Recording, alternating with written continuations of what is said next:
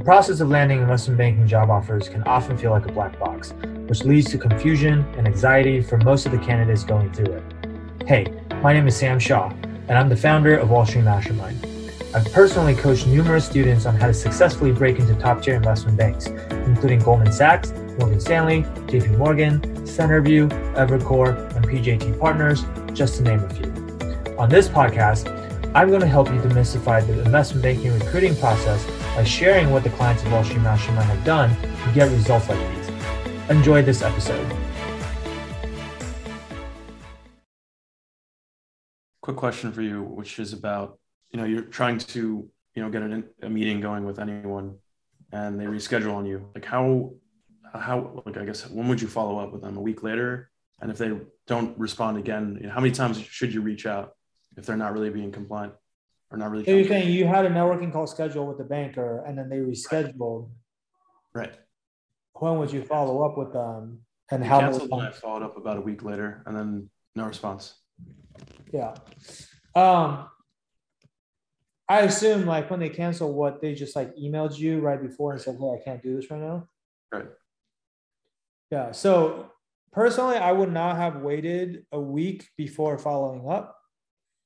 Um, so if I get an email like that, I would respond right away because presumably you will see that probably when he doesn't show up to your call and you'll check your email to see what's going on, right? And so like I, I, did respond right away to the first email he sent, and then you know he said, "Can we do some point next week?" And so I emailed him the following week, early in the week, but still no response.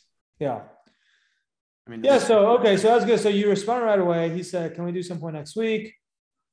Then I would just respond to that again and say, "Sure, no problem. Next week is good."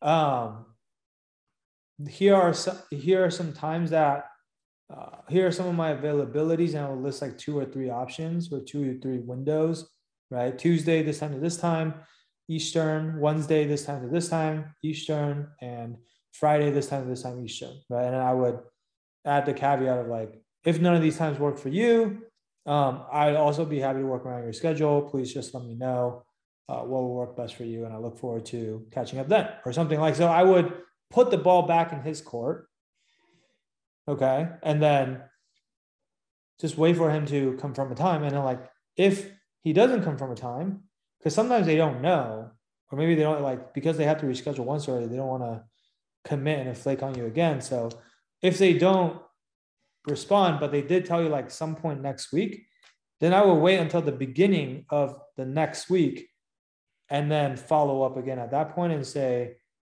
hey, so and so, just want to um, check back in.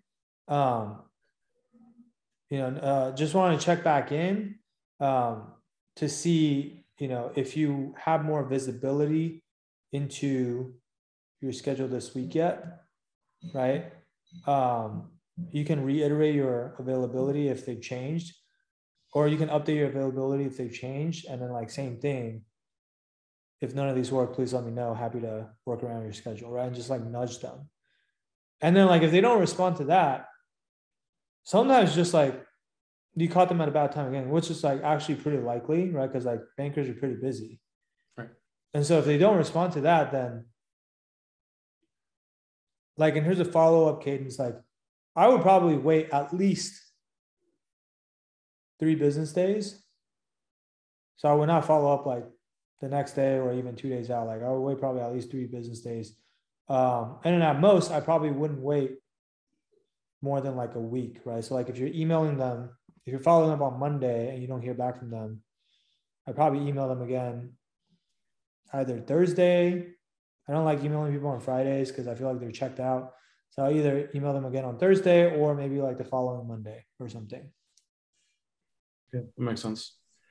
I'll, yeah. uh, I'll reach out again and just see if he's available. But yeah and, and, you know like we have templates in like the in the in the module the scripting doc like you know like you're gonna vary your email a little bit but like your last and final follow-up like there's a template for that too in terms of how to actually phrase it to be you want to be you want to strike a balance between being persistent but not being pushy right exactly.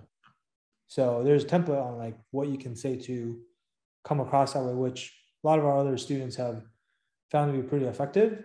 So um, if you haven't checked that out already, you should uh, check that out. Okay.